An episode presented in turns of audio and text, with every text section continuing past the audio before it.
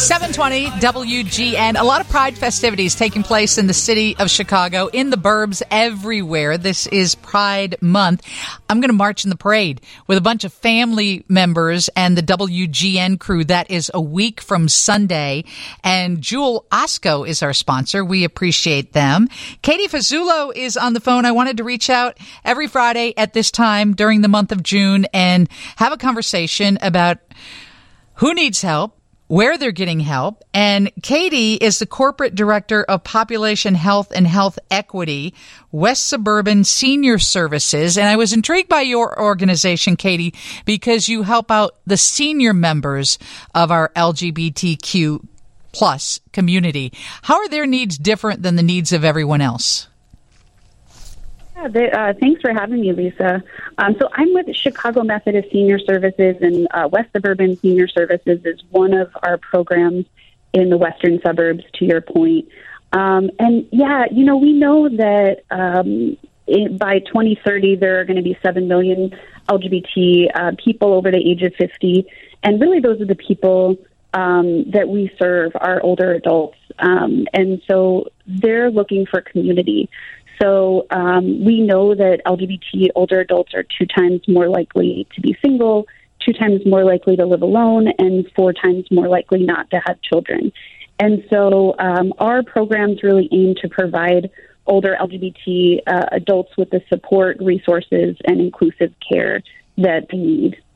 And they've lived a life where things, you know, where pride wasn't celebrated. I mean, they were, they were on the forefront of fighting for equal rights back in the day.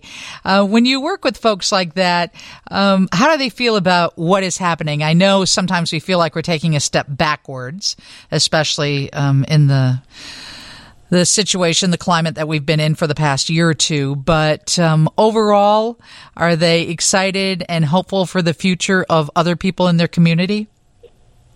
Yeah, I think for sure. And and the thing is too that um, often in the LGBT community we um, we forget about our history.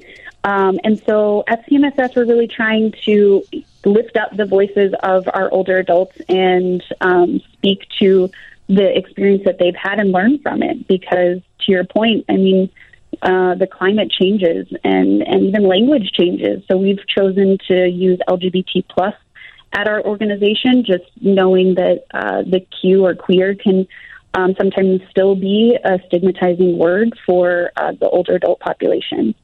And I know your Chicago Methodist Senior Services is that part of a Methodist Methodist Church organization and and how do you react to what has happened with the United Methodist congregations and the split? Yeah, that's a really good question. So, Chicago Methodist Senior Services is actually non sectarian, and so we're inclusive of all older adults of every religious belief. Um, we were founded through the Methodist Church, but we're no longer um, a Methodist organization. Um, but to your point, yeah, we get that question a lot because the Methodist uh, church has has split on um, specifically that topic of LGBT inclusivity.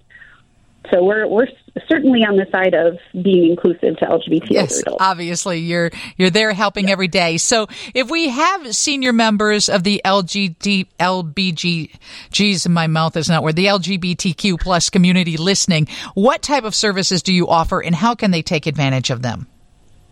Yeah, so we offer services um, across the continuum of care. So we're um, we're doing everywhere from community services to uh, residential housing, um, and specifically to the LGBT community. Uh, I just want to highlight that we do offer training to all of our staff, and we're actually Sage Care Platinum certified, which is the highest level of certification you can get from um, Sage Care, which Sage is a national organization that serves older uh, LGBT older adults. Um, and two of our communities just received high performer status on the long term care equality index. Um, and, you know, I know you're familiar with West Suburban Senior Services. Uh, they're out in Bellwood and part of our continuum. Um, and they have a specific LGBT program. Uh, they actually blazed the trail in the western suburbs where we're doing it before um, anyone else was there. So they have a thriving discussion group, crafting group, movie night. Um, and and we also have events that are coming up just you know for Pride. One of which is uh, we're partnering actually with the Edgewater branch of the Chicago Public Library. And so we have an event with Tracy Baim next week, June 21st. And then the following week on the 27th, we're uh, screening the documentary A Secret Love. Um, and, and then we also have a program that's sort of unique to the long term care space called the GOLD program. So we have a LGBT advisory council and LGBT older adult storytelling as well, all part of our system. That's really lovely because, as you pointed out, this is a community of people who are many times alone and without children, and I would imagine loneliness is an issue. Absolutely. Um, and we also have a program as part of our community services called Senior Connections. Um, and they it, it's specific to um, older adults living alone in the community that uh, are, you know, either socially isolated or feeling lonely, and we match them with um, with volunteers um, to, you know, create friendship and community. Oh, that's lovely. All right. Is there a website where people can turn to for more information, or maybe they want to volunteer, or they want to give, or maybe they need your help? Absolutely. Yeah. You can find us at uh, cmsschicago.org. All right. Thank you so much for joining us. Have a great weekend and happy Pride. Thank you. You too. Happy Pride. Our conversation sponsored by Jewel Osco. Newsroom temperature check coming up next. First, Mary's got to check on weather and traffic.